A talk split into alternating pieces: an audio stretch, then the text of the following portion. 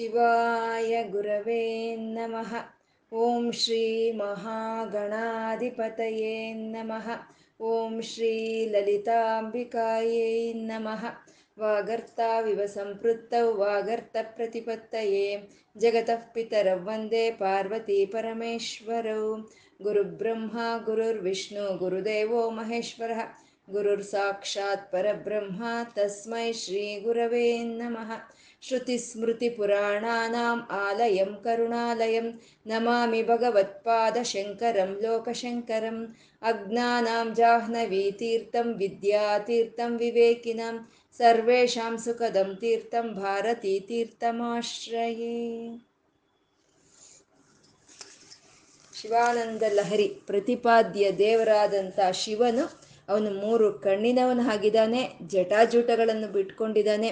ಕಂಠದಲ್ಲಿ ಹಾರ, ಸರ್ಪಗಳನ್ನೇ ಹಾರವನ್ನಾಗಿ ಧರಿಸಿ ಮೃಗಚರ್ವವನ್ನು ಧರಿಸಿ, ಮೃಗವನ್ನು ಕೈಯಲ್ಲಿ ಹಿಡಿದು ಅಮ್ಮನ ಜೊತೆ ಕೂಡಿರೋ ಪ, ಪರಮ ಶಿವನನ್ನ ನಮ್ಮ ಹೃದಯಕ್ಕೆ ಆಹ್ವಾನಿಸ್ತಾ, ನಮ್ಮ ಹೃದಯದಲ್ಲಿ ಆನಂದ ತರಂಗಗಳನ್ನು ಎಬ್ಬಿಸ್ತಾ ಇರೋವಂಥ ಸಾಂಬ ಸದಾಶಿವನಿಗೆ ನತಿರಿಯಂ ನಮಸ್ಕಾರ ಮಾಡಿಕೊಡೋಣ.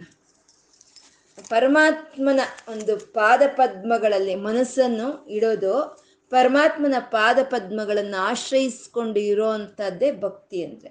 ಆ ಆಶ್ರಯಿಸ್ಕೊಂಡಿರೋದು ಯಾವ ರೀತಿ ಇರಬೇಕು ಅಂತಂದ್ರೆ ಹಂಸಗಳು ಪದ್ಮವನವನ್ನು ಆಶ್ರಯಿಸ್ಕೊಂಡಾಗೆ ಚಾತಕ ಪಕ್ಷಿ ಮಳೆ ನೀರನ್ನು ಆಶ್ರಯಿಸ್ಕೊಂಡಾಗೆ ಚಕ್ರವಾಕ ಪಕ್ಷಿ ಸೂರ್ಯ ರಸವನ್ನು ಆಶ್ರಯಿಸ್ಕೊಂಡ ಹಾಗೆ, ಈ ಚಕೋರ ಪಕ್ಷಿ ಒಂದು ಚಂದ್ರನ ಬೆಳದಿಂಗಳನ್ನು ಆಶ್ರಯಿಸ್ಕೊಂಡಿರೋ ಹಾಗೆ, ಈ ಮನಸ್ಸು ಅನ್ನೋದು ಪರಮಾತ್ಮನ ಪಾದ ಪದ್ಮಗಳನ್ನೇ ಆಶ್ರಯಿಸ್ಕೊಂಡಿರೋದು ಅದೇ ಭಕ್ತಿ ಅಂದ್ರು.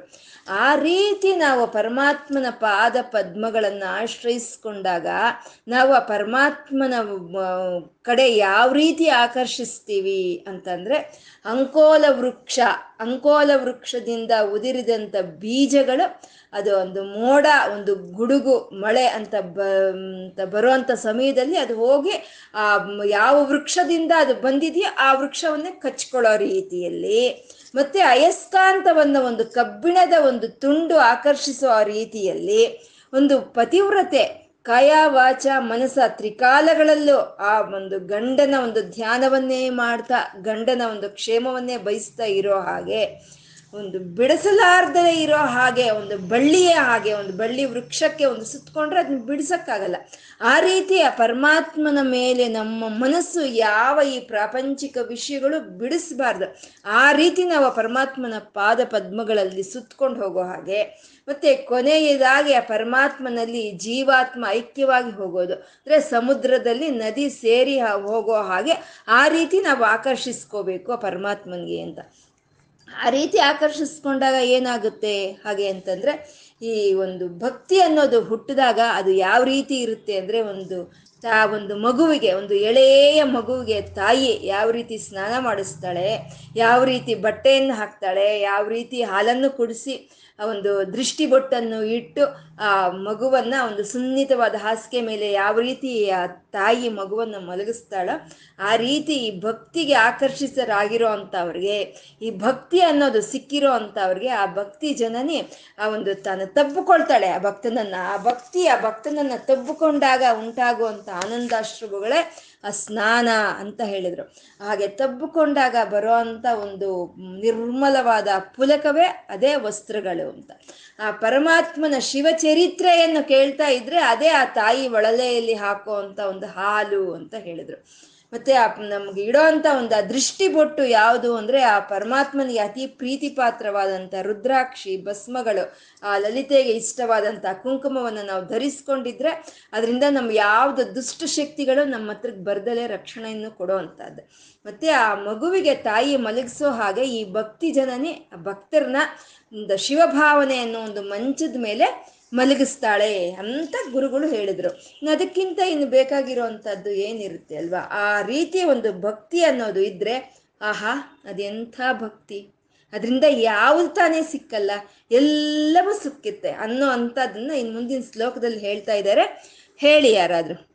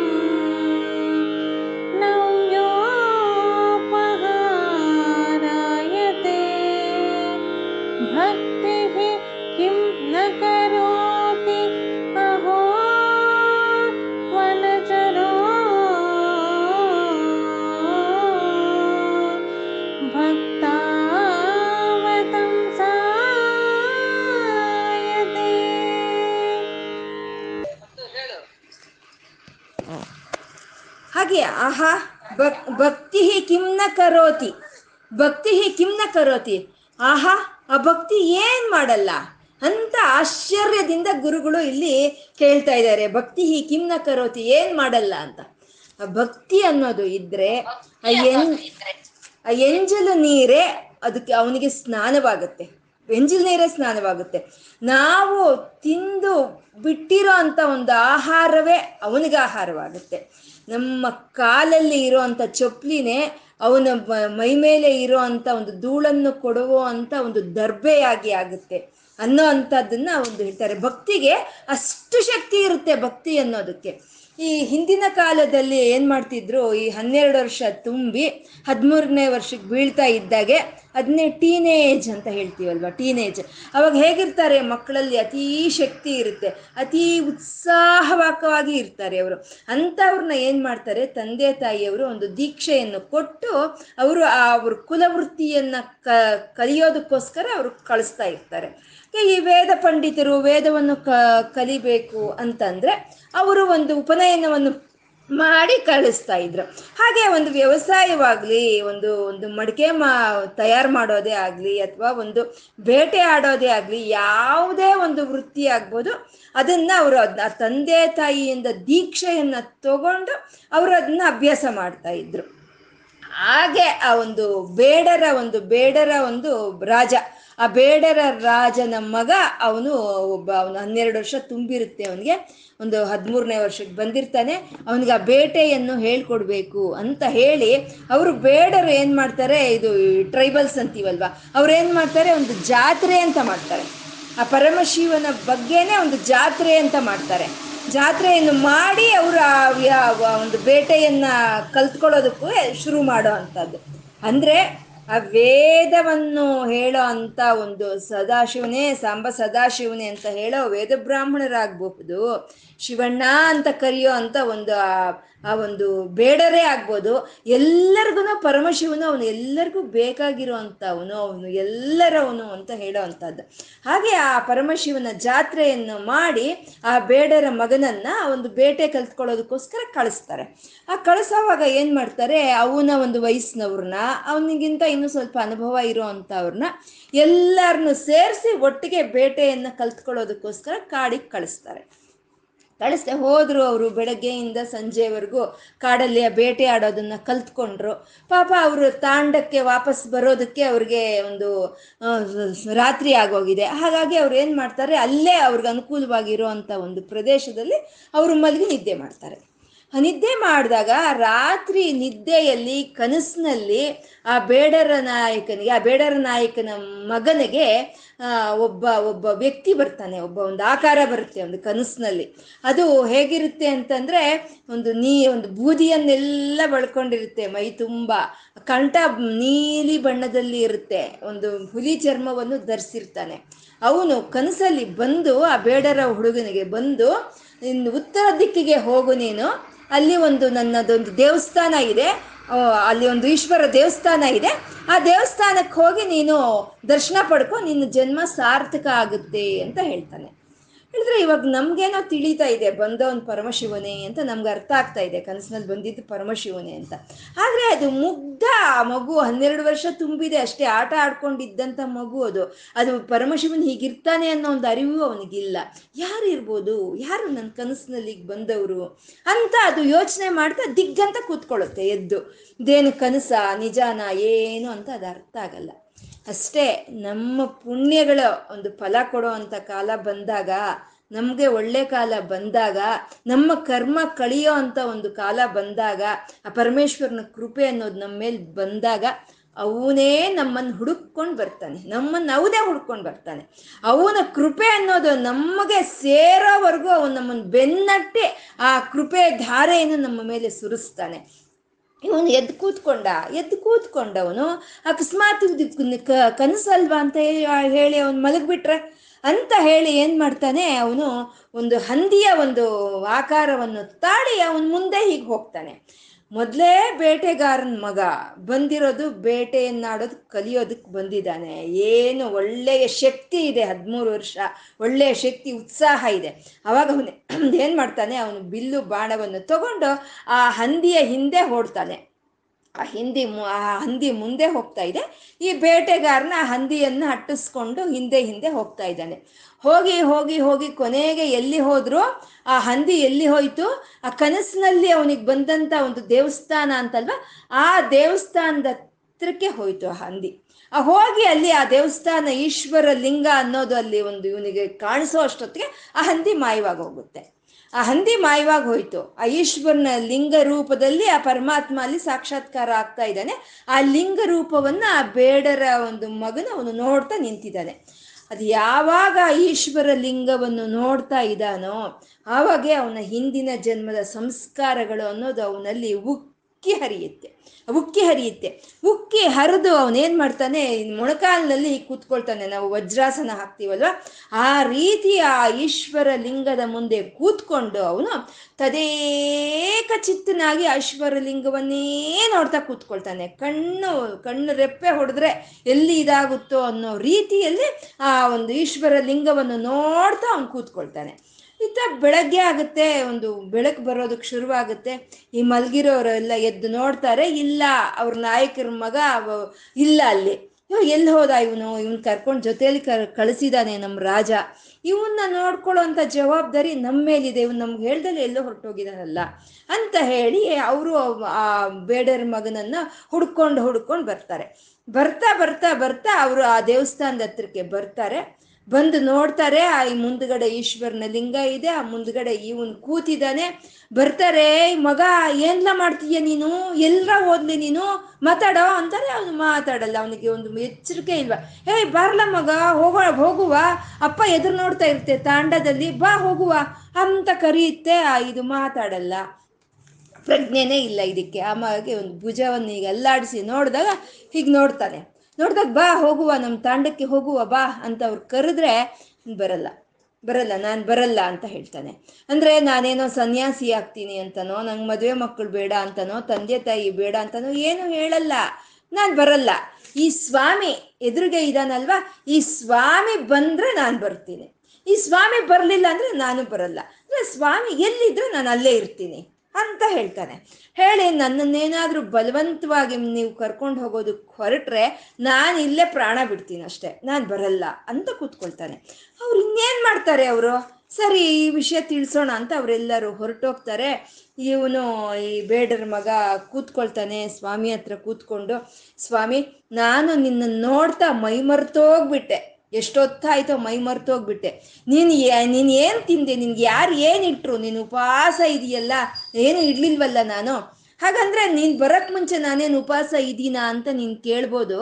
ಆದ್ರೆ ನನ್ ಬಂದಮೇಲೆ ನಿನಗೇನಾದ್ರೂ ಆಹಾರ ಕೊಡೋದು ನಂದು ಜವಾಬ್ದಾರಿ ಅದು. ಅಂತ ಹೇಳಿ ಬಾ ನಮ್ಮ ತಾಂಡಕ್ಕೆ ಹೋಗೋಣ. ಅಲ್ಲಿ ಅಮ್ಮ ಇದ್ದಾಳೆ. ನಿನಗೆ ವಿಧ ವಿಧವಾದ ವಿಧ ವಿಧವಾದ ಪಾಯಸ ಎಲ್ಲ ಮಾಡಿ ಇಡ್ತಾಳೆ ಅಮ್ಮ ನಿನ್ಗೆ. ಆ ಪಾಯಸಕ್ಕೆ ಏನ್ ಅನ್ಕೊಂಡಿದೀಯ ನೀನು? ಅಕ್ಕಿ ಇದೆ, ಇನ್ನೊಂದು ಧಾನ್ಯ, ಮತ್ತೊಂದು ಧಾನ್ಯ ಎಲ್ಲ ವಿಧವಾದ ಧಾನ್ಯಗಳು ಇದೆ ಅಲ್ಲಿ. ಮತ್ತೆ ಆ ಪಾಯಸಕ್ಕೆ ಬೇಕಾಗಿರುವಂತ ಹಾಲುಗಳು, ಹಸು ಹಾಲು, ಎಮ್ಮೆ ಹಾಲು ಒಂದು ಮೇಕೆ ಹಾಲು ಅಂತ ಎಲ್ಲ ವಿಧವಾದ ಹಾಲುಗಳು ಇದೆಯಾ ಸ್ವಾಮಿಯಲ್ಲಿ ಬಾ ನೀನು, ಅಮ್ಮನ ಕೈಲಿ ನಿನ್ಗೆ ಪಾಯಸ ಮಾಡಿ ಇಡಿಸ್ತೀನಿ ನಾನು ಅಂತ ಕರೀತಾನೆ. ಕರೆದ್ರೆ ಬರಲಿಲ್ಲ, ಪರಮಶಿವ ಬರಲಿಲ್ಲ.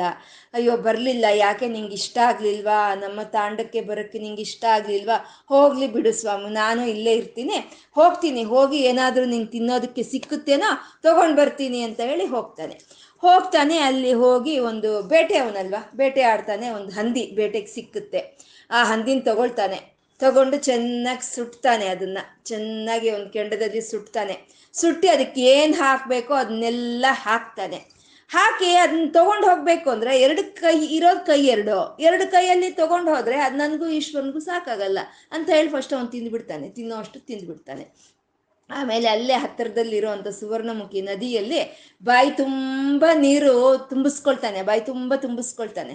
ತುಂಬಿಸ್ಕೊಂಡು ಅವನು ಬಾಣಗಳನ್ನ ಹಿಂದೆ, ಬಾಣದ ಒಂದು ಬತ್ತಳಿಕೆ ಹಿಂದ್ಗಡೆ ಭುಜದ ಮೇಲೆ ನೇತಾಡ್ತಾ ಇದೆ. ಅವನು ಬಿಲ್ಲನ್ನ ಒಂದು ಕೊರಳಲ್ಲಿ ಇಟ್ಕೊಂಡಿದ್ದಾನೆ. ಬಾಯಲ್ಲಿ ಆ ನೀರೇನು ನೀರನ್ನು ತುಂಬಿಸ್ಕೊಂಡಿದ್ದಾನೆ. ಎರಡು ಕೈಯಲ್ಲಿ ದೊಣ್ಣೆಯಲ್ಲಿ ಆ ಮಾಂಸದ ತುಂಡುಗಳನ್ನು ತಗೊಂಡು ಓಡಿ ಓಡಿ ಓಡಿ ಆ ದೇವಸ್ಥಾನ ಹತ್ರಕ್ಕೆ ಹೋಗಿ ಬರ್ತಾ ಇದ್ದಾನೆ. ಹೇಗಿದೆ ಅವನ ರೂಪ ಅಂದ್ರೆ ಹದಿಮೂರು ವರ್ಷದ ಒಂದು ಹುಡುಗ, ಒಂದು ಭಕ್ತಿ ಅನ್ನೋದು ಹಾಗೆ ಇದಾಗ್ತಾ ಇದೆ. ಹಾಗಿದ್ದಾನೆ, ಓಡಿ ಬರ್ತಾನೆ. ಬಂದವನೇ ಏನ್ ಮಾಡ್ತಾನೆ, ಅವನ ಚಪ್ಪಲಿ ಕಾಲಲ್ಲಿ ಆ ಪರ, ಆ ಈಶ್ವರನ ಮೇಲೆ ಇರುವಂಥ ಧೂಳನ್ನೆಲ್ಲ ಕೊಡುತ್ತಾನೆ ಚಪ್ಪಲಿ ಕಾಲಲ್ಲಿ ಕೊಡುತ್ತಾನೆ. ಆ ಇರೋ ಎಲ್ಲ ನಿರ್ಮಾಲ್ಯವನ್ನೆಲ್ಲ ಚಪ್ಪಲಿ ಕಾಳಲ್ಲೇ ಎಲ್ಲ ಧೂಳನ್ನು ತೆಗಿತಾನೆ. ತೆಗೆದ್ಬಿಟ್ಟು ಬಾಯಲ್ಲಿ ತುಂಬಿಸ್ಕೊಂಡು ಬಂದಿರೋ ಅಂತ ನೀರನ್ನ ಈಶ್ವರ ಲಿಂಗದ ಮೇಲೆ ಉಗಿತಾರೆ. ಉಗಿದು ಅವನ ತಲೆ ಮೇಲೆ ಅವರು, ಇವರಲ್ವಾ, ಚೆಂಚ್ ಜಾತಿ, ಅವರು ಬೇಡರ ಜಾತಿ ಅಲ್ವಾ? ಅವ್ರ ತಲೆಯಲ್ಲಿ ಅವರು ಎಲೆಗಳು, ಹೂವು ಎಲ್ಲ ಮುಡ್ಕೊಂಡಿರ್ತಾರಲ್ವಾ? ಅದನ್ನೇ ಹಿಂಗೆ ವಿಧಿಸ್ತಾನೆ ಹೋಗಿ ಅದೇ ಹೂವಾಗಿ ಪತ್ರೆ ಆಗಿ ಆ ಸ್ವಾಮಿ ಮೇಲೆ ಬೀಳುತ್ತೆ. ಬಂದಿದ್ದನ್ನ ಇದನ್ನ ಕೊಡ್ತಾನೆ, ಈ ಮಾಂಸ ತುಂಡುಗಳನ್ನು ಕೊಟ್ಟು ತಿನ್ನು ಸ್ವಾಮಿ ನೀನು ಅಂತ ಕೇಳ್ತಾನೆ. ಹ್ಞೂ ಬರಲಿಲ್ಲ, ಪರಮಶಿವನು ಬರಲಿಲ್ಲ, ತಿನ್ಲಿಲ್ಲ. ಯಾಕೆ ಸ್ವಾಮಿ? ಇದು ಸರಿಯಾಗಿ ಸುಟ್ಟಿಲ್ವಾ? ಹಸಿ ಹಸಿಯಾಗಿದೆಯಾ? ಅಥವಾ ಪೂರ್ತಿ ಸುಟ್ಟೋಯ್ತಾ? ಅಥವಾ ನಿನ್ಗೆ ಇದು ಇಷ್ಟ ಇಲ್ವಾ? ನಿಂಗೆ ಅಭ್ಯಾಸ ಇಲ್ವಾ ಇದು ತಿಂದು? ಏನಾಯ್ತು ಹೇಳು ಸ್ವಾಮಿ, ತಿನ್ನು ನೀನು ಅಂತ ಪರಿಪಿರ ಪರಿವಿಧವಾಗಿ ಕೇಳ್ಕೊಳ್ತಾನೆ ಬರಲಿಲ್ಲ ಪರಮಶಿವ. ಯಾಕೆ ಹೇಳು ನಿಂಗೆ ಏನು ಬೇಕು ಅದು ಹೇಳ್ತೀನಿ. ಇವಾಗ ನೀನು ಬರಲಿಲ್ಲ ಅಂದರೆ ನೋಡು, ನಾನು ಉಪವಾಸ ಇದ್ದು ಇಲ್ಲೇ ಪ್ರಾಣ ಬಿಡ್ತೀನಿ ಅಷ್ಟೇ ನಾನು ಅಂತಾನೆ. ಅಂದ್ರೆ ಪಾಪ ನಾವೇನ್ ಅಂದ್ಕೊಳ್ತೀವಿ ಫೋಟೋ ಅಂದ್ಕೊಳ್ತೀವಿ ನಮ್ಮ ನಮ್ಮ ಕೈಯಿಂದ ಪೂಜೆಯನ್ನು ಸ್ವೀಕಾರ ಮಾಡಿದಂಥ ಫೋಟೋ ನಮ್ಮ ಕೈಯಿಂದ ಪೂಜೆ ಸ್ವೀಕಾರ ಮಾಡಿದಂಥ ಈಶ್ವರಲಿಂಗ ಅಂತ ನಾವು ತಿಳ್ಕೊಳ್ತೀವಿ. ಪಾಪ ಅದು ಅದೇ ಈಶ್ವರ, ಇಲ್ಲಿ ಲಿಂಗವೇ ಶಿವ ಅಂತ ತಿಳ್ಕೊಂಡ್ಬಿಟ್ಟಿದೆ. ತಿಳ್ಕೊಂಡು ನೀನು ಬಾ, ಇಲ್ಲ ಅಂದ್ರೆ ನಾನು ಇವಾಗಲೇ ನಾನು ಇವಾಗ ಉಪವಾಸ ಇಲ್ಲೇ ಇರ್ತೀನಿ ಅಂತ ಹೇಳಿ ಕೊನೆಗೆ ಅಳು ಬಂದ್ಬಿಡುತ್ತೆ ಮಗು ಅಲ್ವಾ? ಹೋಗಿ ತಬಕೊಂಡು ಈಶ್ವರ ಲಿಂಗವನ್ನು ಜೋರಾಗಿ ಅಳಕ್ ಶುರು ಮಾಡಿಬಿಡುತ್ತೆ. ಯಾವಾಗ ಈಶ್ವರನ ಕುರಿತು ಶುರು ಮಾಡ್ತಾ ಆವಾಗ ಈಶ್ವರನ ತಡಿಯಕ್ಕಾಗಲ್ಲ. ಓಡಿ ಬರ್ತಾನೆ. ಬರ್ತಾನೆ. ಯಾವಾಗ ಅವನ ಭಕ್ತನ ಅಳ್ತಾನೆ ಅವಾಗ ನೋಡೋಕ್ಕಾಗಲ್ಲ, ಬರ್ತಾನೆ. ಬಂದಾಗ ಕೊಡು ಕೊಡು, ಅಳಬೇಡ ಅಳಬೇಡ, ಕೊಡು ಕೊಡು, ತಿಂತೀನಿ ಅಂತ ಅಂದ್ರೆ ಅವನ ಕೈ ಚಾಚಿದ್ರೆ ಇವನೊಂದು ಮಾಂಸದ ತುಂಡನ್ನು ಅವನ ಕೈಗಿಡೋದು. ಅದನ್ನ ತಿನ್ನೋದು. ಅವನು ಪರಮಶಿವನು ಎಲ್ಲರಿಗೂ ಯಾವ ರೀತಿ ದರ್ಶನ ಕೊಡ್ತಾನೆ ಅವನು ಅಂತಂದ್ರೆ ಆ ವಿಪ್ರರಿಗೆ ವಿಪ್ರರಾಗೆ ದರ್ಶನ ಕೊಡ್ತಾನೆ. ಈ ಬೇಡರಿಗೆ ಬೇಡರಾಗಿ ದರ್ಶನ ಕೊಡ್ತಾನೆ. ರಾಜರಿಗೆ ರಾಜನಾಗಿ ಬರ್ತಾನೆ, ಸೇವಕರಿಗೆ ಸೇವಕರಾಗಿ ಬರ್ತಾನೆ. ಅಂತ ರುದ್ರದಲ್ಲಿ ಇದೆ. ಯಾರ್ಯಾರಿಗೆ ಯಾವ್ಯಾವ ರೀತಿಯಲ್ಲಿ ಬೇಕೋ ಆ ರೀತಿಯಲ್ಲಿ ಅವನು ದರ್ಶನವನ್ನು ಕೊಡ್ತಾನೆ ಅಂತ. ಇಲ್ಲಿ ಇವರು ಬೇಡರು ಇವನು, ಬೇಡರ ಮಗ ಇವನು. ಇವನು ಬಂದಿದ್ದಕ್ಕೆ ಮೀಸೆ ಎಲ್ಲ ಇರ್ತಲ್ಲ ಅವ್ರಿಗೆ. ಹಾಗೆ ಈಶ್ವರನು ಮೀಸೆಯನ್ನೆಲ್ಲ ಹೊತ್ತು ಅಲ್ಲಿ ಬಂದಿದ್ದಾನೆ. ಈ ಮಾಂಸದ ತುಂಡು ಕೊಡ್ತಾ ಇದ್ರೆ ಆ ಮೀಸೆ ಅಡ್ಡ ಬರ್ತಾ ಇದೆ. ಅವನ ಮೀಸೆಯನ್ನ ಹಿಂಗೆ ಇದು ಮಾಡಿಕೊಂಡು ಭಲೆ ಭಲೆ ಚೆನ್ನಾಗಿದೆ ಚೆನ್ನಾಗಿದೆ ಕೊಡು ಅಂತ ಆ ಮಾಂಸವನ್ನು ಇಸ್ಕೊಂಡು ತಿಂತಾ ಇದ್ದಾನೆ. ಹಾಗೆ ಅವನು ತಿಂದ, ಆಯಿತು.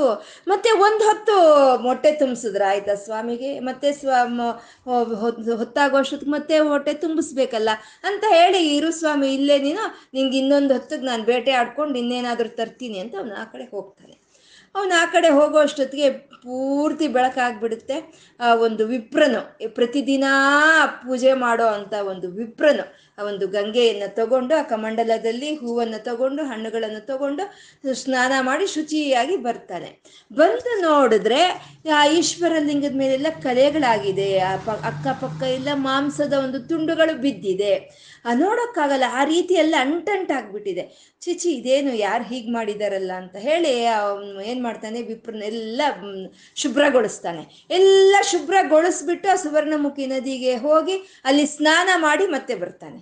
ಬಂದು ಅವನು ಪೂಜೆ ಮಾಡ್ತಾನೆ. ಅವನ ಭಕ್ತಿ ಏನು ಕಮ್ಮಿ ಇಲ್ಲ. ಅವನು ಭಕ್ತನೇ. ಆದರೆ ಅವನು ಒಂದು ವಿಧಾನ, ಪದ್ಧತಿಗಳು ತಿಳಿದಿರೋನು. ಇವನು ಭಕ್ತಿನೇ. ಇವನಿಗೆ ಯಾವುದು ವಿಧಾನಗಳು, ಯಾವುದು ಪದ್ಯಗಳು ಪದ್ಧತಿಗಳು ತಿಳಿದೇ ಇರೋನು. ಆ ರೀತಿ ಕೆಲವು ದಿನ ನಡೆದೋಗುತ್ತೆ. ಇವನು ಹೋಗೋದು ಹೊತ್ತಕ್ಕೆ ಮುಂಚೆ ಬೇಟೆ ಆಡ್ಕೊಂಡು ಬರೋದು ಈಶ್ವರನಿಗೆ ಆ ಮಾಂಸಾಹಾರವನ್ನು ಕೊಡೋದು, ಆ ನೀರಲ್ಲಿ ತು, ಬಾಯಲ್ಲಿ ನೀರು ತುಂಬಿಸ್ಕೊಂಡು ಬರೋದು, ಅದನ್ನೇ ಸ್ನಾನವನ್ನಾಗಿ ಮಾಡೋದು ಚೊಪ್ಲಿ ಕಾಲಲ್ಲಿ ಧೂಳು ಎಲ್ಲ ಒಂದು ಕೆಲವು ದಿನ ನಡೆಯುತ್ತೆ. ಇವನು ಹೊರಟೋಗ್ತಿದ್ದಾಗ ವಿಪ್ರನ್ ಬರೋದು ಅವನದೆಲ್ಲ ಶುಚಿಗೊಳಿಸೋದು, ಸ್ನಾನ ಮಾಡಿಸೋದು, ಮಾಡ್ತಾ ಇರ್ತಾನೆ. ಕೊನೆಗೆ ಒಂದು ದಿನ ಆ ವಿಪ್ರನ ಹೆಸರು ಶಿವಗೋಚರ ಅಂತ. ಅವನಿಗೆ ತುಂಬ ಸಂಕಟ ಆಗುತ್ತೆ. ಸಂಕಟ ಆಗಿ ಪರಮಶಿವನ್ ಕೇಳ್ತಾನೆ, ಸ್ವಾಮಿ, ಎಷ್ಟು ಆ ಮಾಂಸದ ತುಂಡುಗಳನ್ನೆಲ್ಲ ಮುಟ್ಟಿ ನಾನು ಎಷ್ಟು ಕ್ಲೀನ್ ಮಾಡಿ ಸ್ನಾನ ಮಾಡ್ಕೊಂಡು ಬಂದ್ರು ಈ ನನ್ನ ಕೈಗಳಿಂದ ನಿನ್ನ ಮನಸಾರ ಮುಟ್ಟಕ್ಕಾಗ್ತಾ ಇಲ್ಲ ನನಗೆ. ಹಾಗೆ ಅಂತ ಕೇಳ್ತಾನೆ. ಕೇಳಿದಾಗ ಆವಾಗ ಪರಮಶಿವನ್ ಹೇಳ್ತಾನೆ, ಶಿವಗೋಚರ, ಇವತ್ತು ಹೋಗು ಮನೆಗೆ ನೀನು. ಹೋಗಿ ನಾಳೆ ಹೊತ್ತಕ್ಕೆ ಮುಂಚೆನೆ ಬಾ. ಬಂದು ನನ್ನ ಹಿಂದ್ಗಡೆ ನಿಂತ್ಕೋ. ನಿನ್ಗೆಲ್ಲ ವಿಷಯ ನಿಂಗೆ ಅರ್ಥ ಆಗುತ್ತೆ. ಅಂತ ಹೇಳ್ತಾನೆ. ಹೇಳ್ದೆ ಸರಿ, ಅವನು ಹೊರಟೋದ. ಮಾರನೇ ದಿನ ಹೊತ್ತಕ್ಕೆ ಮುಂಚೆನೆ ಬರ್ತಾನೆ. ಆ ಈಶ್ವರನ ಲಿಂಗದ ಹಿಂದ್ಗಡೆ ಬಚ್ಚಿಟ್ಕೊಳ್ತಾನೆ. ಬಚ್ಚಿಟ್ಕೊಂಡು ಅವತಿತ್ಕೊಂಡು ಕೂತ್ಕೊಳ್ತಾನೆ. ಇವನು ಅದ ಪ್ರಕಾರ ಬಂದ. ಬಂದವನು ಆ ಚೊಪ್ಲಿ ಕಾಲಲ್ಲಿ ಎಲ್ಲ ಧೂಳು ಬರೆಸ್ದ ನಿರ್ಮಾಲ್ಯವನ್ನು ತೆಗೆದ, ಆ ಬಾಯಲ್ಲಿ ತುಂಬ್ಕೊಂಡು ಬಂದಿದ್ದ ಗಂಗೆಯನ್ನೇ ಅಲ್ಲಿ ಜಲವನ್ನಾಗಿ ಸುರಿದ, ಒಂದು ಅಭಿಷೇಕವಾಗಿ. ಅವನು ಬ, ಮುಡ್ಕೊಂಡಿರೋ ಹೂವನ್ನ ಪತ್ರೆಗಳನ್ನ ಅದ್ರ ಮೇಲೆ ಸುರಿಸ್ದ. ತಗೋ ಈ ಮಾಂಸಾಹಾರವನ್ನು ಅಂತ ಕೊಟ್ಟ. ತಿನ್ನು ಅಂತ. ದಿನಾ ಮಾಂಸಾಹಾರವನ್ನು ತಿಂತಾ ಇದ್ದ ಈಶ್ವರನು, ಆವತ್ತು ಅವನು ಆಹಾರವನ್ನು ತಗೊಳ್ಳಿಲ್ಲ.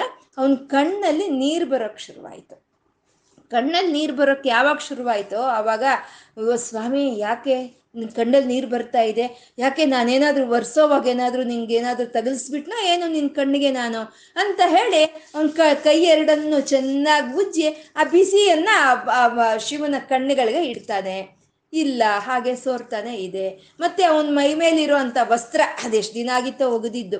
ಆ ವಸ್ತ್ರವನ್ನು ತಗೊಂಡು ಹಿಂಗೆ ಗಾಳಿಯನ್ನ ಬೀಸಿ ಅದಕ್ಕೆ ಬೆಚ್ಚಿಗೆ ಮಾಡಿ ಆ ವಸ್ತ್ರವನ್ನ ಅವನ ಕಣ್ಣಿಗಿಡ್ತಾನೆ ಇಲ್ಲ ಅಲ್ಲಿಗೂ ಆ ನೀರು ನಿಲ್ಲಲಿಲ್ಲ. ಕೊನೆಗೆ ಆ ರಕ್ತ ಸುರಿಯೋಕ್ಕೆ ಶುರುವಾಗುತ್ತೆ. ಆ ಕಣ್ಣೀರು ಹೋಗಿ ರಕ್ತ ಸುರಿಯೋದಕ್ಕೆ ಶುರುವಾಗುತ್ತೆ. ಆವಾಗ ಅವನೇನು ಮಾಡ್ತಾನೆ, ಅಯ್ಯೋ, ರಕ್ತ ಸುರಿಯೋಕ್ಕೆ ಶುರು ಶುರುವಾಯ್ತಲ್ಲ ಅಂತ ಹೇಳಿ ಕಾಡಿನೊಳಕ್ಕೆ ಹೋಗಿ ಅವನಿಗೆ ಗೊತ್ತಿರೋ ಅಂಥ ಎಲ್ಲ ಒಂದು ಆಯುರ್ವೇದಿಕ ಒಂದು ಮೂಲಿಕೆಗಳನ್ನು ತಗೊಂಡು ಬಂದು ಅದನ್ನು ರಸವನ್ನ ತೆಗೆದು ಆ ಈಶ್ವರನ ಒಂದು ಕಣ್ಣಿಗೆ ಬಿಡ್ತಾನೆ ಬಿಟ್ರು ಇಲ್ಲ, ಇನ್ನು ಹಾಗೆ ಸೋರ್ತಾ ಇದೆ. ಯಾರನ್ನೋ ಕೇಳ್ತಾನೆ, ಏನ್ ಮಾಡ್ಬೇಕು? ಸ್ವಾಮಿಗೆ ಹೀಗಾಗಿದೆ, ಏನ್ ಮಾಡ್ಬೇಕು ಕೇಳ್ತಾನೆ. ಕೇಳಿ ಆ ಔಷಧಿನ ಮಾಡಿ ಹಾಕ್ತಾನೆ, ಅಲ್ಲಿಗೂ ನಿಲ್ಲಲಿಲ್ಲ ಅವಾಗ ಅವನಿಗೆ ಸದ್, ತಕ್ಷಣ ಜ್ಞಾಪಕ ಬರುತ್ತೆ.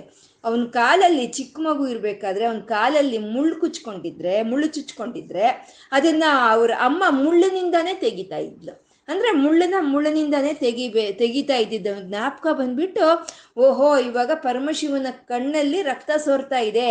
ಈ ರಕ್ತ ಸೋರ್ತಾ ಇರೋ ಕಣ್ಣಿಗೆ ನನ್ನ ಕಣ್ಣಿಗೆ ನನ್ನ ಕಣ್ಣನ್ನು ಕೊಡೋದೇ ಇದಕ್ಕೆ ಸಮಸ್ಯೆಗೆ, ಇದಕ್ಕೆ ಪರಿಹಾರ ಅನ್ನೋದು ಅವನಿಗೆ ಒಂದು ಮನಸ್ಸಿಗೆ ಬರುತ್ತೆ. ಬಂದಾಗ ಅವನಿಗೆ ಎಷ್ಟು ಸಂತೋಷ ಆಗುತ್ತೆ ಅಂದ್ರೆ, ಯಾಕೆಂದರೆ ಯಾವುದಾದ್ರೊಂದು ಸಮಸ್ಯೆಗೆ ಪರಿಷ್ಕಾರ ಸಿಕ್ಕಿದ್ರೆ ಒಂದು ಸಂತೋಷ ಆಗುತ್ತಲ್ವ? ಆ ರೀತಿ ಅವನಿಗೆ ಸಂತೋಷ ಆಗುತ್ತೆ. ಏನು ಮಾಡ್ತಾನೆ? ತಕ್ಷಣ ಒಂದು ನಿಮಿಷ ತಡ ಮಾಡಲ್ಲ.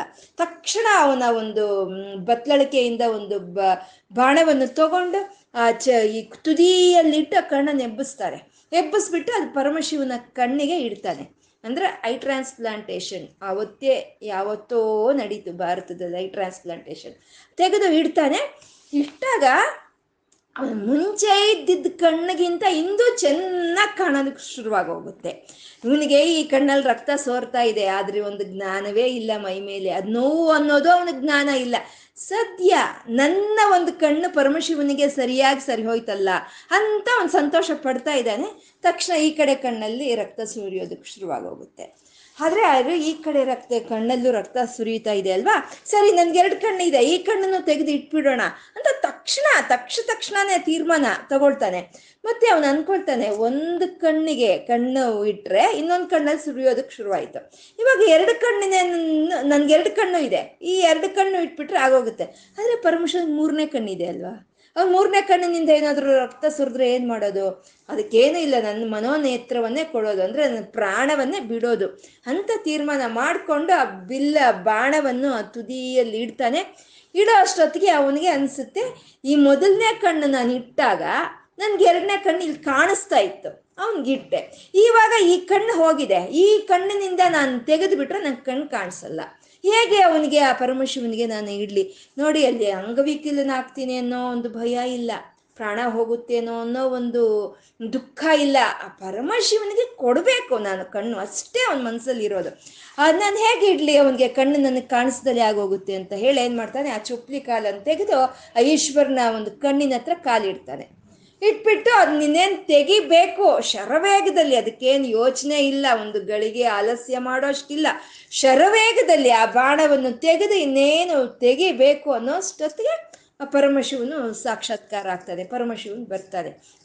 ಬಂದವನು ಹೇಗೆ ಬರ್ತಾನೆ ಅಂತಂದ್ರೆ ಅವನು ಕೆನೋಪನಿಷತ್ನಲ್ಲಿ ಪಾರ್ವತಿಗೆ ಹೇಳ್ತಾನೆ. ಒಂದು ನಾನು ಒಂದು ಯಾಗ ಯಜ್ಞಗಳಿಗೆ ಸಿಕ್ಕಲ್ಲ. ಯಂತ್ರ ಮಂತ್ರಗಳಿಗೆ ಸಿಕ್ಕಲ್ಲ, ಪೂಜೆ ಪುನಸ್ಕಾರಗಳಿಗೆ ಸಿಕ್ಕಲ್ಲ. ನಾನು ಸಿಕ್ಕೋದು ವಿಶ್ವಾಸಕ್ಕೆ, ನಾನು ಸಿಕ್ಕೋದು ಪ್ರೀತಿಗೆ, ನಾನು ಸಿಕ್ಕೋದು ನಂಬಿಕೆಗೆ. ಅದು ಹೇಗೆ ಸಿಕ್ತೀನಿ ಅಂದರೆ ಅಂಥ ವಿಶ್ವಾಸ, ಅಂಥ ಪ್ರೀತಿ, ಅಂಥ ನಂಬಿಕೆ ನನ್ನ ಮೇಲೆ ಇಟ್ಟಿರೋರು ನನ್ನನ್ನು ನೋಡ್ಬೋದು, ನನ್ನ ಹತ್ರ ಮಾತಾಡ್ಬೋದು, ನನ್ನನ್ನು ಸ್ಪರ್ಶಿಸ್ಬೋದು, ನನ್ನನ್ನು ಆಲಂಗಿಸ್ಕೋಬಹುದು. ಆ ರೀತಿ ಸಿಕ್ತೀನಿ ನಾನು ಅಂತ ಪಾರ್ವತಿಗೆ ಹೇಳಿರ್ತಾನೆ. ಇವಾಗ ಆ ರೀತಿ ಬರ್ತಾ ಇದ್ದಾನೆ. ಆ ರೀತಿ ಇವನು ನೋಡ್ಬೋದು, ಮಾತಾಡ್ಬೋದು, ಸ್ಪರ್ಶೆ ಮಾಡ್ಬೋದು ಅನ್ನೋ ರೀತಿ ಬರ್ತಾ ಇದ್ದಾನೆ. ಬಂದವನು ಹೇಗೆ ಬರ್ತಿದ್ದಾನೆ? ನಾಲ್ಕು ಕೈಗಳಲ್ಲಿ ಬಂದ. ಒಂದು ಕೈಯಲ್ಲಿ ತ್ರಿಶೂಲವನ್ನು ಹಿಡ್ದಿದ್ದಾನೆ, ಒಂದು ಕೈಯಲ್ಲಿ ಡಮರುಕು ಹಿಡ್ದಿದ್ದಾನೆ. ಇನ್ನೊಂದು ಕೈಯಲ್ಲಿ ಆ ಬೆರಳಿನಲ್ಲಿ ಅಮ್ಮನ ಒಂದು ಬೆರಳನ್ನು ಹಿಡ್ಕೊಂಡಿದ್ದಾನೆ. ಅಮ್ಮನ ಬಿಡಲ್ಲ ಅಲ್ವಾ? ಅವನು ಅಮ್ಮನ ಜೊತೆನೇ ಬರೋದು. ಅಮ್ಮನ ಒಂದು ಬೆರಳನ್ನು ಹಿಡ್ಕೊಂಡಿದ್ದಾನೆ, ಹಿಡ್ಕೊಂಡು ಬಂದು ಬಲಗೈಯಿಂದ ಇವನು ಆ ಒಂದು, ಆ ಬೇಡರ ಮಗನ ಒಂದು ಬಿಲ್ಲನ್ನು ಗಟ್ಟಿಯಾಗಿ ಹಿಡ್ಕೊಳ್ತಾನೆ ಗಟ್ಟಿಯಾಗಿ ಹಿಡ್ಕೊಳ್ತಾನೆ. ಇದೆಲ್ಲ ನೋಡ್ತಾ ಇರೋ ಆ ಶಿವಗೋಚರನಿಗೆ ಗಡ ಗಡ ನಡಗ್ತಾ ಇದ್ದಾನೆ ಅವನು. ಇದು ಎಂಥ ಭಕ್ತಿ ಇದು ಇದು ಎಂಥ ಪ್ರೀತಿ. ಗಡ ಗಡ ನಡಗೋಗ್ತಾ ಇದ್ದಾನೆ ಅವನು. ಓಕೆ, ಶಿವಗೋಚರ ಬಾಚೆ ಅಂತ ಕರ್ದ ಈ ಪರಮಶಿವನು. ಬಂದ, ಬಂದು ನೋಡು ಭಕ್ತಿ ಅಂದ್ರೆ ಹೀಗಿರುತ್ತೆ ಹಾಗೆ ಅಂತಂದು ಅವಾಗ ಈ ಬೇಡರ ಮಗನಿಗೂ ಮತ್ತೆ ಆ ವಿಪ್ರನಿಗೂ ಇಬ್ಬರಿಗೂ ಒಂದೇ ಸಲಿ ಸಾಕ್ಷಾತ್ಕಾರ ಆಗ್ತಾನೆ ಆ ಪರಮಶಿವನು.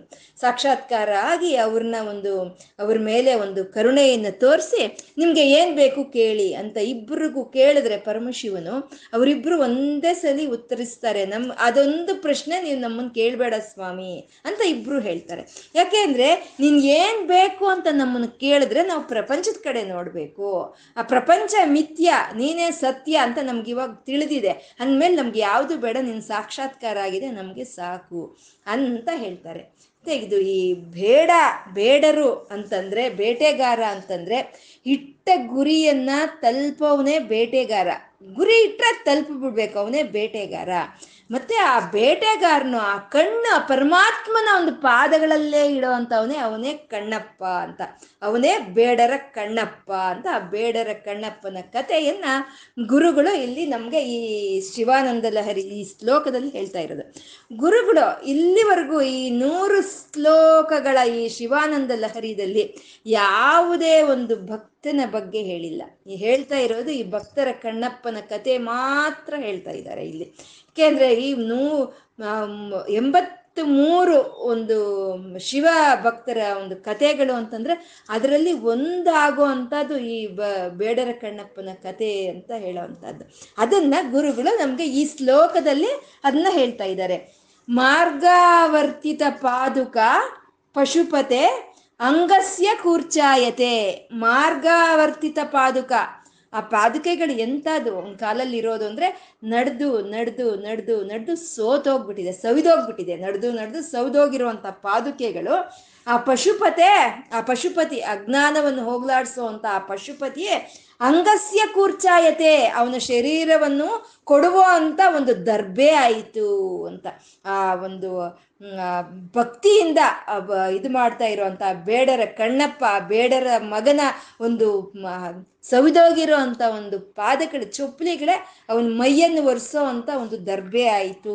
ಮಾರ್ಗಾವರ್ತಿತ ಪಾದುಕ ಪಶುಪತೆ, ಅಂಗಸ್ಯ ಕೂರ್ಚಾಯತೆ. ಗಂಡು ಶಾಂಬು ನಿಷೇಚನಂ ಪುರರಿಪ ದಿವ್ಯಾಭಿಷೇಕಾಯತೆ. ಒಂದು ಬಾಯಲ್ಲಿ ತುಂಬಿಸ್ಕೊಂಡು ಬಂದಿದ್ದ ಅಲ್ವಾ ನೀರು, ಆ ನೀರು ತಗೊಂಡು ಬಂದು ಅಲ್ಲಿ ಸುರಿದ ಅಲ್ವಾ? ಅದು ಅವನಿಗೆ ದಿವ್ಯಾಭಿಷೇಕವಾಯ್ತಂತೆ. ಆ ಪರಮಾತ್ಮನಿಗೆ ಅಭಿಷೇಕ ಆಯ್ತಂತೆ, ದಿವ್ಯಾಭಿಷೇಕ ಆಯ್ತೆ. ಕಿಂಚಿತ್ ಭಕ್ಷಿತ ಮಾಂಸಶೇಷ ಕಬಲಂ ನವ್ಯೋಪಹಾರಾಯತೆ. ಅವನು ತಿಂದು ಉಳಿದಂಥ ಕಿಂಚಿತ್ ಒಂದು ಮಾಂಸದ ತುಂಡುಗಳು ಅವನಿಗೆ ಷಡ್ರಸಗಳನ್ನು ಕೊಡುವಂಥ ನವ್ಯ ಒಂದು ಒಳ್ಳೆಯ ರೀತಿಯ ಆಹಾರವಾಯಿತಂತೆ ಅದು. ಭಕ್ತಿಯ ಕಿಮ್ನ ಕರೋತಿ. ಭಕ್ತಿ ಏನು ಮಾಡಲ್ಲ ಇನ್ನ. ಇನ್ ಇದಕ್ಕಿಂತ ಇನ್ನೇನ್ ಬೇಕು? ಭಕ್ತಿ ಏನನ್ನಾದರೂ ಮಾಡುತ್ತೆ. ಭಕ್ತಿ ಏನನ್ನಾದರೂ ಸಾಧಿಸ್ಕೋಬಲ್ಲವ ನಾವು ಭಕ್ತಿಯಿಂದ ಅಂತ ಹೇಳೋದಕ್ಕೆ ಇನ್ನೇನು ಬೇಕು? ಅಹೋ! ಭಕ್ತಿ ಕಿಮ್ನ ಕರೋ ಅಹೋ ಅಂತಿದ್ದಾರೆ ಆಶ್ಚರ್ಯ ಪಡ್ತಿದ್ದಾರೆ. ವನಚರೋ ಭಕ್ತಾವತಂ ಸಾಯತೆ ಆ ವನಚರನು. ಆ ಒಂದು ಕಾಡಲ್ಲಿ, ಆ ಬೇಟೆ ಆಡ್ತಾ, ಆ ವನದಲ್ಲಿ ಚ ಸಂಚಾರ ಮಾಡೋ ಅಂತ ಅವನು ಭಕ್ತಾವತಂಸಾಯತೆ. ಅಂದ್ರೆ ಭಕ್ತಾವತಂಸನು, ಅವತಂಸನು ಅಂದ್ರೆ ಆಭರಣ. ಅಂದ್ರೆ ಭಕ್ತರಲ್ಲೇ ಆಭರಣಪ್ರಾಯವಾಗಿ ಹೋದ ಅವನು ಆ ಭಕ್ತಿಯಿಂದನೇ ಅವನಿಗೆ ಸಾಧ್ಯ ಆಯಿತು ಅಂತ ಗುರುಗಳ ಬೇಡರ ಕಣ್ಣಪ್ಪನ ಕಥೆಯನ್ನ ಈ ಶ್ಲೋಕದಲ್ಲಿ ನಮಗೆ ಗುರು ಗುರುಗಳು ಇಲ್ಲಿ ಹೇಳ್ತಾ ಇರೋವಂಥದ್ದು. ಇವತ್ತಿಗೂ ಶ್ರೀಶೈ ಮಹಾಕಾಳ, ಕಾಳಹಸ್ತಿ ಕ್ಷೇತ್ರದಲ್ಲಿ ಆ ಕಾಳಹಸ್ತಿನಲ್ಲಿ ಒಂದು ಬೆಟ್ಟ ಇದೆ. ಆ ಬೆಟ್ಟದ ಮೇಲೆ ಈ ಭಕ್ತ ಕಣ್ಣಪ್ಪನ ಒಂದು ದೇವಸ್ಥಾನ ಅಂತ ಇದೆ.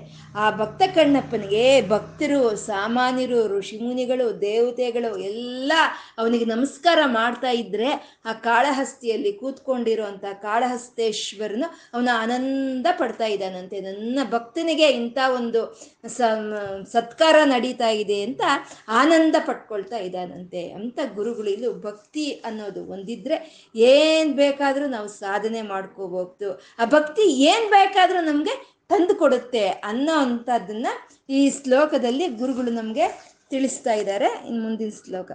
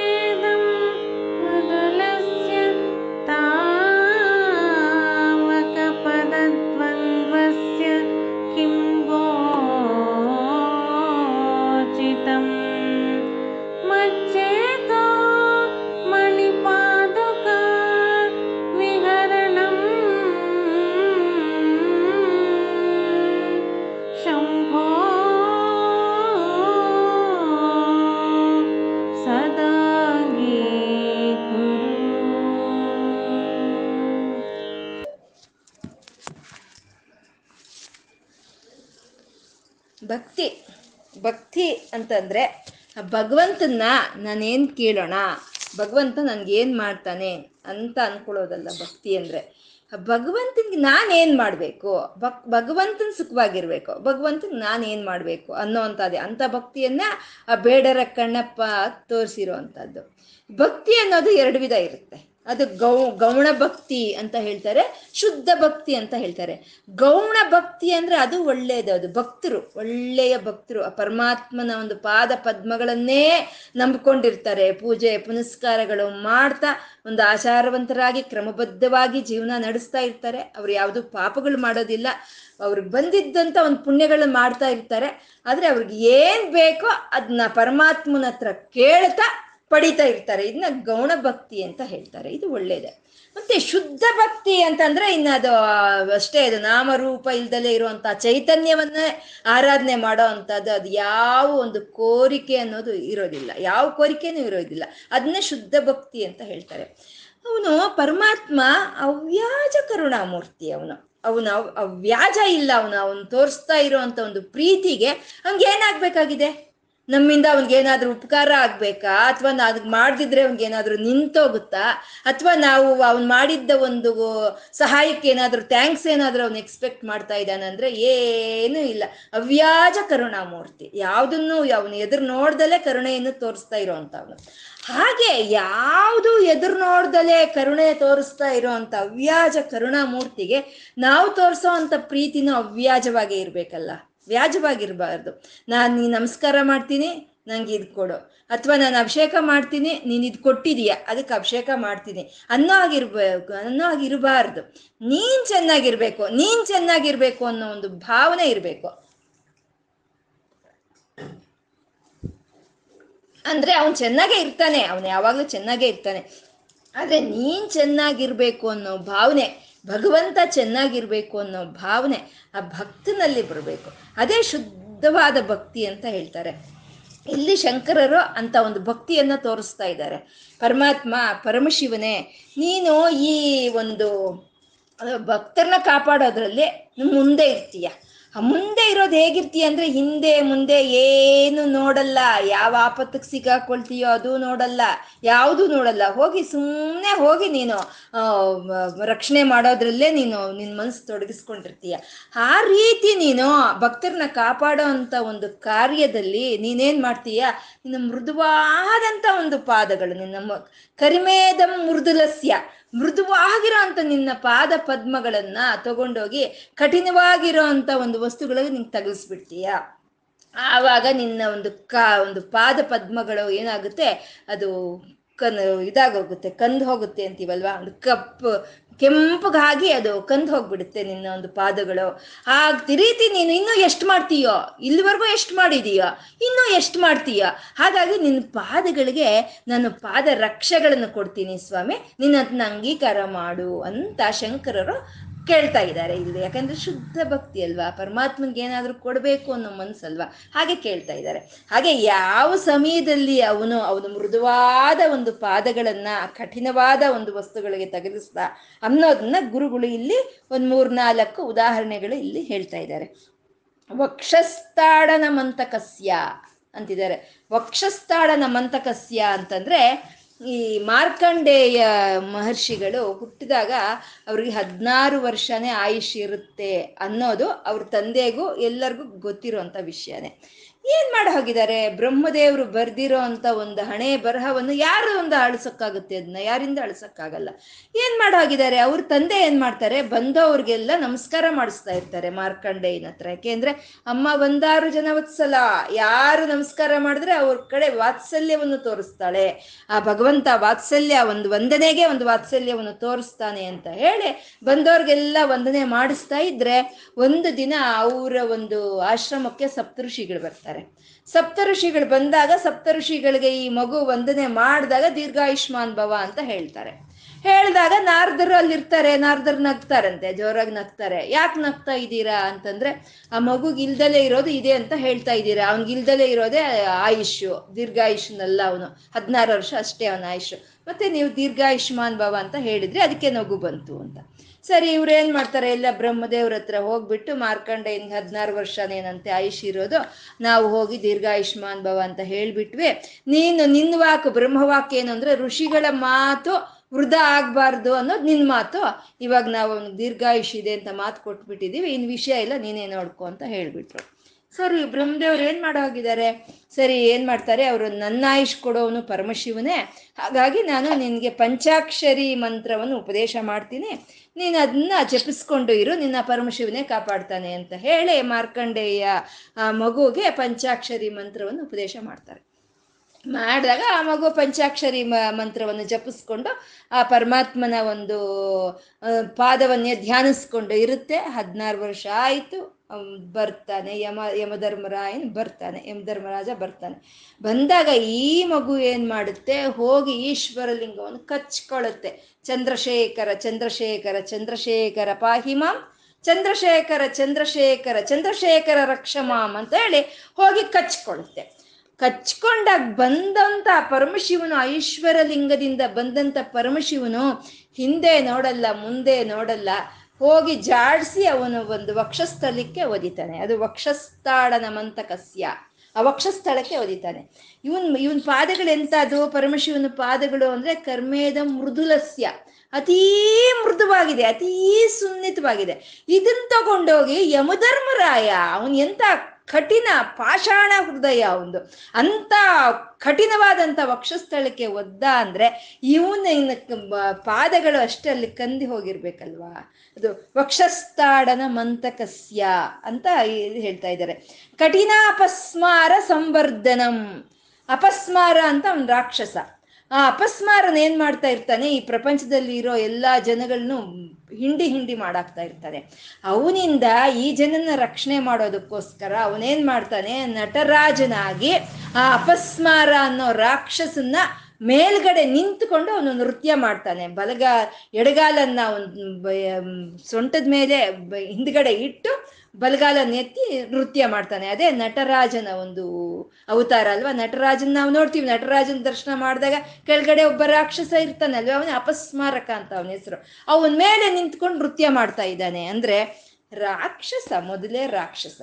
ಅವನು ಎಷ್ಟು ಕಠಿಣವಾಗಿರ್ಬೇಕು. ಅವನ ಶರೀರ ಎಷ್ಟು ಒಂದು ಒಂದು ರಫ್ ಆಗಿರ್ಬೇಕು ಅಲ್ವಾ? ಅಂತ ಶರೀರದ ಮೇಲೆ ನಿಂತ್ಕೊಂಡು, ನಿನ್ನು ಕರ್ಮೇದ ಮೃದುಲಸ್ಯ ಮೃದುವಾಗಿರೋ ಅಂತ ಒಂದು ನಿನ್ನ ಪಾದ ಪದ್ಮಗಳನ್ನ ಅವನ ಮೇಲೆ ಇಟ್ಟು ನಾಟ್ಯ ಮಾಡಿದೆಯಲ್ಲ ನೀನು? ನಿನ್ನ ಪಾದಗಳಿನೆಷ್ಟು ಕಂದೋಯ್ತು ಅಲ್ಲಿ? ಅಂತ ಹೇಳ್ತಾ, ಭೂಭೃತ್ ಪರ್ಯಟನಂ ಅಂತಿದ್ದಾರೆ. ಅಷ್ಟೇನಾ? ಅಂದ್ರೆ ಭೂಭೃತ್ ಪರ್ಯಟನಂ. ಅವನ ಮನೆ ಕೈಲಾಸ ಪರ್ವತ.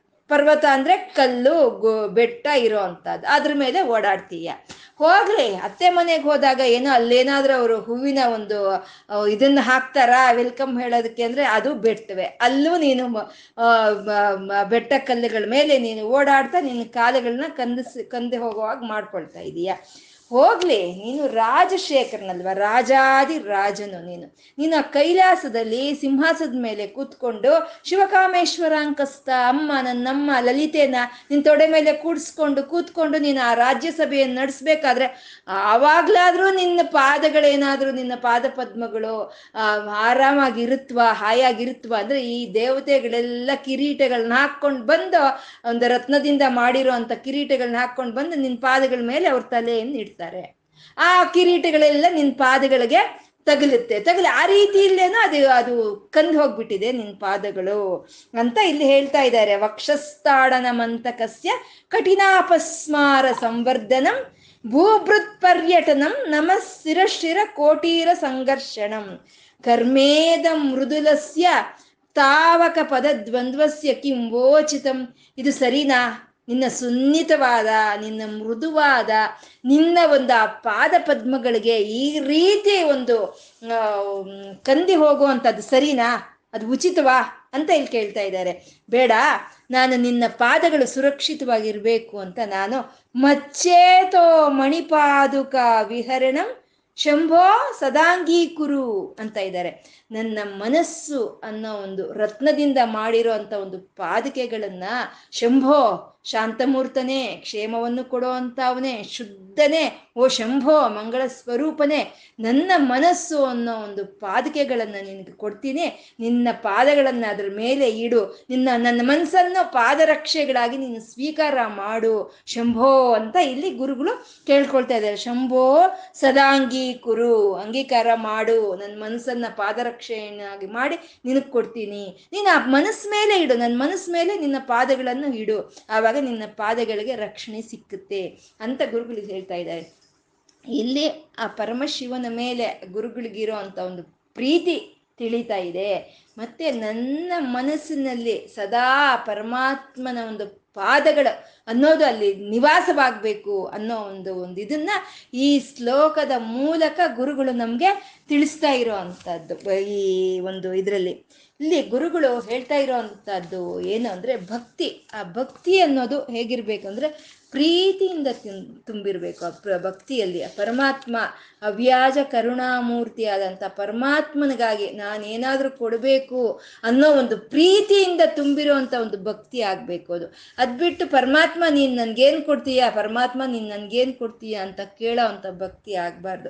ಇದನ್ನೇ ದಾಸರು ಹೇಳ್ತಾರೆ, ಕೇಳನೋ ಹರಿ, ತಾಳೆನೋ ಹರಿ, ತಾಳ ಮೇಳಗಳಿದ್ದು ಪ್ರೇಮವಿಲ್ಲದ ಗಾನ ಅಂತ ದಾಸರು ಹೇಳ್ತಾರೆ. ಇವಾಗ ಗಾನ ನಡೀತಾ ಇದೆ, ಆದ್ರೆ ಇಲ್ಲಿ ಪ್ರೀತಿ ಇಲ್ಲ. ಇಂಥ ಗಾನ ನಾನು ತಾಳನು, ನಾನು ಕೇಳನು ಅಂತ. ಹಾಗೆ ಈ ಭಕ್ತಿಯನ್ನ ತೋರಿಸೋವಾಗ ನಾವು ಒಂಚೂರ ಪ್ರೀತಿಯನ್ನ ತೋರಿಸಿರ್ಬೇಕು, ಅಲ್ವಾ? ಭಕ್ತಿ ಇದೆ, ಭಕ್ತಿಯಿಂದ ಕೇಳ್ತೀವಿ. ಹತ್ತು ಜನ ಇರೋ ಈ ಸಂಸಾರವನ್ನ ನಾವು ಒಂದು ಸಮತೋಲನೆ ಮಾಡೋದಕ್ಕೋಸ್ಕರ, ಹತ್ತು ಜನ ಇರೋ ಅಂತ ಈ ಸಂಸಾರ ಒಂದು ಭಾರವನ್ನು ಹೊರೋದಕ್ಕೋಸ್ಕರ ಅವನ ಹತ್ರ ಕೇಳ್ತಾ ಇರ್ತೀವಿ, ಅದು ಕೊಡು, ಇದು ಕೊಡು, ಅದು ಕೊಡು, ಇದು ಕೊಡು ಅಂತ ಕೇಳ್ತಾ ಇರ್ತೀವಿ. ಒಂದು ಸ್ವಲ್ಪ ಪ್ರೀತಿಯಿಂದ ಹತ್ತು ಜನ ಇರೋ ಮನೆಗೆ ನಾನು ಹೀಗೆ ಕೇಳ್ತಾ ಇದ್ರೆ ಅಖಿಲಾಂಡ ಕೋಟಿ ಬ್ರಹ್ಮಾಂಡ ಜನ ಜನಕನವನು. ಈ ಎಲ್ಲ ಬ್ರಹ್ಮಾಂಡಗಳನ್ನು ಅವನು ಹೊರ್ತಾ ಇದ್ದಾನೆ ಅಂತಂದ್ರೆ ಅವನಿಗೆ ಇನ್ನೆಷ್ಟು ಕಷ್ಟ ಇರಬೇಕು, ಅಲ್ವಾ? ಆ ಕಷ್ಟ, ಅವನ ಅವನ ಕಷ್ಟ ಏನಿದೆ, ಅವನ ಕಷ್ಟ ಪಡಬಾರ್ದು, ಅವನು ಸುಖವಾಗಿರ್ಬೇಕು ಅನ್ನೋ ಒಂದು ಪ್ರೀತಿ ಆ ನಮ್ಮಲ್ಲಿ ಇರುವಂತ ಭಕ್ತಿನಲ್ಲಿ ಆ ಪ್ರೀತಿ ಅನ್ನೋದು ಬರಬೇಕು ಅಂತ ಗುರುಗಳಿಗೆ ಹೇಳ್ತಾ ಇರೋವಂಥದ್ದು ಇದನ್ನೇ ಗೋಕುಲದಲ್ಲಿ ಆ ಕೃಷ್ಣ ಎಲ್ಲಾದ್ರೂ ಹೋದ್ರೆ ಅವನ ಕಾಲಿಗೆ ಏನ್ ತಗಲ್ತೋ, ಅವನ ತಲೆ ಮೇಲೆ ಯಾವ ಒಂದು ಬಳ್ಳಿ ಬಂದು ಸುತ್ಕೊಳ್ತೋ, ಯಾರು ಅವನ್ಗೆ ಏನ್ ಮಾಡ್ತಾರೋ ಅನ್ನೋ ಚಿಂತನೆನೇ ಇರ್ತಾ ಇತ್ತು ಅಲ್ವಾ? ಅಂದ್ರೆ ಕೃಷ್ಣ ಚೆನ್ನಾಗಿರ್ಬೇಕು ಕೃಷ್ಣ ಚೆನ್ನಾಗಿರ್ಬೇಕು ಅನ್ನುವಂಥದ್ದು. ಈ ಕೃಷ್ಣನ್ ಜೊತೆ ಈ ಕುಚೇಲನು ಕುಚೇಲನು ಯಾವಾಗ್ಲೂ ಅವರಿಬ್ರ ಜೊತೆ ಸೇರಿ ಸೇರಿ ಆಟ ಆಡ್ಕೊಳ್ತಾ ಇರ್ತಾರಲ್ವಾ? ಆವಾಗ ಒಂದು ದಿನ ಒಂದು ಹಣ್ಣನ್ ಕೀಳ್ತಾನೆ ಕೃಷ್ಣ. ಅನ್ನ ಹಣ್ಣನ್ ಕೀಳಿ ಅದನ್ನ ಐದು ಭಾಗ ಮಾಡ್ತಾನೆ. ಐದು ಭಾಗ ಮಾಡಿ ಒಂದು ಭಾಗವನ್ನ ಆ ಕುಚೇಲನಿಗೆ ಆ ಸುಧಾಮನ್ಗೆ ಕೊಡ್ತಾನೆ ಕೃಷ್ಣ. ಕುಚೇಲ ತಿಂತಾನೆ, ತಿಂದು ಅಬ್ಬಾ, ಎಂಥ ಸಿಹಿ ಇದೆ ಈ ಹಣ್ಣು, ಎಂಥ ಸಿಹಿ ಇದೆ. ಅತಿ ಒಂದು ರಸ ಅನ್ನೋದು ತುಂಬಿಕೊಂಡಿದೆ ಇದು. ಒಂದು ಕೃಷ್ಣ, ಇನ್ನೊಂದು ತುಂಡು ಕೊಡೋ ಇನ್ನೊಂದು ಪೀಸ್ ಕೊಡೋ ನನಗೆ ಅಂತಾನೆ. ಅಂದಾಗ ಇನ್ನೊಂದು ಭಾಗವನ್ನು ಕೊಡ್ತಾನೆ. ತಿಂತಾನೆ, ತಿಂದು ಏನೋ ತೃಪ್ತಿ ಆಗಲಿಲ್ಲ. ಇಂಥ ಹಣ್ಣು ನಾನು ಯಾವತ್ತೂ ತಿಂದಿಲ್ಲ. ಇನ್ನೊಂದು ಪಿ, ಇನ್ನೊಂದು ತುಂಡು ಕೊಡು, ಇನ್ನೊಂದು ಭಾಗ ಕೊಡು ಅಂತ. ಆ, ಎರಡನೇ ಭಾಗ ಕೊಟ್ಟ, ಎರಡನೇ ಭಾಗ ತಿಂದ. ಆ, ಮೂರನೇ ಭಾಗ ಕೊಡು ಕೊಡು ಅಂತ ಅಂಗಲಾಚಿ ಮೂರನೇ ಭಾಗವನ್ನು ಅವನೇ ತಗೊಂಡು ತಿಂದ್ಬಿಟ್ಟ. ಅಷ್ಟು ರುಚಿಯಾಗಿದೆ ಹಣ್ಣು ಅದು. ತಿಂದ್ಬಿಟ್ಟ. ಇನ್ನು ನಾಲ್ಕನೇ ಭಾಗ ಒಂದೇ ಒಂದು ಭಾಗ ಉಳಿದಿದೆ. ಅದನ್ನು ಕೊಡೋ ಕೃಷ್ಣ ನಂಗೆ ಕೊಡೋ ಅಂತ ಕೇಳಿದಾಗ ಕೃಷ್ಣನ ಕೋಪ ಬರುತ್ತೆ. ಮೂರು ಭಾಗ ನಾನು ನಿನಗೆ ಕೊಟ್ಟಿದ್ದೀನಿ. ಅಷ್ಟು ಚೆನ್ನಾಗಿರೋ ಹಣ್ಣು, ನೀನು ತಿಂದರೆ ಸಾಕ, ನಾನು ತಿನ್ನೋದು ಬೇಡವಾ? ನಾನು ತಿನ್ಬೇಕು ಅನ್ನೋ ಪ್ರೀತಿ ನಿಂಗಿರ್ಬೇಕಲ್ವಾ ಅಂತ ಹೇಳಿ ಆ ಕೃಷ್ಣ ಏನು ಮಾಡ್ತಾನೆ, ಆ ಉಳಿದಿದ್ದ ಹಣ್ಣನ್ನು ಬಾಯಿಗೆ ಇಟ್ಕೊಂಡ್ರೆ ಕಹಿ ಅಂದರೆ ಕಹಿ, ಹಣ್ಣು ಬಾಯಿಗೆ ಇಟ್ಕೊಂಡ ತಕ್ಷಣ ಉಗಿತಾನಂತೆ ಕೃಷ್ಣ. ಥೂ ಅಂತ, ಇಂಥ ಹಣ್ಣನ್ನು ಚೆನ್ನಾಗಿದೆ ಅಂತ ಹೇಗೋ ಕುಚಿ ಎಲ್ಲ ತಿಂದೆ ನೀನು? ಹಾ, ಇದನ್ನು ನೀನು ನನಗೆ ಕೊಡು ಅಂತ ಕೇಳಿದಿಲ್ಲ ಹೇಗೆ ತಿಂದೆ? ಅಂದರೆ, ಏ, ಬಿಡೋ ದಿನಾ ಕೊಡ್ತಾ ಇದೀಯ ನೀನು, ಒಳ್ಳೆ ಒಳ್ಳೆ ಹಣ್ಣು ನನಗೆ ಕೊಡ್ತಾ ಇದೀಯ. ಇವತ್ತಿಂತ ಕಹಿ ಹಣ್ಣು ನೀನು ತಿನ್ಬೋದಾ ನೀನು? ನಾನು ತಿಂದ್ರೆ ಏನಾಯ್ತು? ನನ್ಗೆ ನಾಳೆ ಒಳ್ಳೆ ಹಣ್ಣು ನಿಂಗೆ ಕೊಡ್ತೀಯ? ಅಂತ ಹೇಳಿ ನೀನು ಆ ಕಹಿಯಾಗಿರೋ ಹಣ್ಣು ನೀನು ತಿನ್ನಬಾರ್ದು ಅಂತ ನಂಗೆ ಕೇಳಿದ್ದು ಅಂತ. ಅದು ಭಕ್ತಿ ಅಂದರೆ, ಅದು ಪ್ರೀತಿ ಅಂದರೆ, ಅದು ಪರಮಾತ್ಮ ಚೆನ್ನಾಗಿರಬೇಕು, ಪರಮಾತ್ಮ ಚೆನ್ನಾಗಿರ್ಬೇಕು ಅಂತ ಬಯಸೋ ಅಂಥದ್ದನ್ನು ಗುರುಗಳು ನಮಗೆ ಈ ಶ್ಲೋಕದಲ್ಲಿ ಉಪದೇಶ ಮಾಡ್ತಾ ಇದ್ದಾರೆ ಅಲ್ವಾ? ಅಷ್ಟೇ ನಾವು ಪರಮಾತ್ಮ ನಮ್ಮ ಈ ಸಂಸಾರ ಸಾಗಿಸ್ಕೊಳ್ಳೋದಕ್ಕೋಸ್ಕರ ಇಷ್ಟೆಲ್ಲ ಕೊಟ್ಟಿದೀಯ ನೀನು. ನಂಗೆಲ್ಲ ಈ ಒಂದು ಬಡಿಸಿದೀಯ, ಎಲೆ ತುಂಬ ಬಡಿಸಿದೀಯ. ಏನೋ ಒಂದಿಲ್ಲ ಅಂತ ನಾವು ಯಾಕೆ ಕೇಳಿ ಅವನಿಗೆ ನಾವು ಹಿಂಸೆ ಮಾಡಬೇಕು ಅಲ್ವಾ? ಇಷ್ಟೆಲ್ಲ ಬಡಿಸಿದೆ. ಆ ಬಡಿಸಿರೋದನ್ನ ತಿನ್ನೋಣ. ಅವನು ಯಾಕೆ ಕೊಡ್ಲಿಲ್ವೋ, ಯಾವಾಗ ಕೊಡ್ತಾನೋ, ಯಾವ ರೀತಿ ಕೊಡ್ತಾನೋ ಅದು ಅವನಿಗೆ ತಿಳಿದಿರುತ್ತೆ. ಅಂತ ನಾವು ಇವತ್ತು ಧ್ಯಾನ ಮಾಡ್ತಾ ಆ ಮಹಾದೇವನಿಗೆ, ಆ, ವ್ಯಾಜ ಕರುಣಾಮೂರ್ತಿಗೆ ನತಿರಿಯಂ ನಮಸ್ಕಾರ ಮಾಡ್ಕೊಳ್ತಾ ಇವತ್ತು ಏನು ಹೇಳ್ಕೊಂಡಿದೀವೋ ಅದು ಆ ಸಾಂಬ ಸದಾಶಿವನಿಗೆ ಅರ್ಪಣೆ ಮಾಡ್ಕೊಳ್ಳೋಣ. ಸರ್ವಂ ಶ್ರೀ ಲಲಿತಾರ್ಪಣಮಸ್ತು. ಓಂ ನಮಃ ಶಿವಾಯ. ಓಂ ನಮಃ ಶಿವಾಯ. ಓಂ ನಮಃ ಶಿವಾಯ.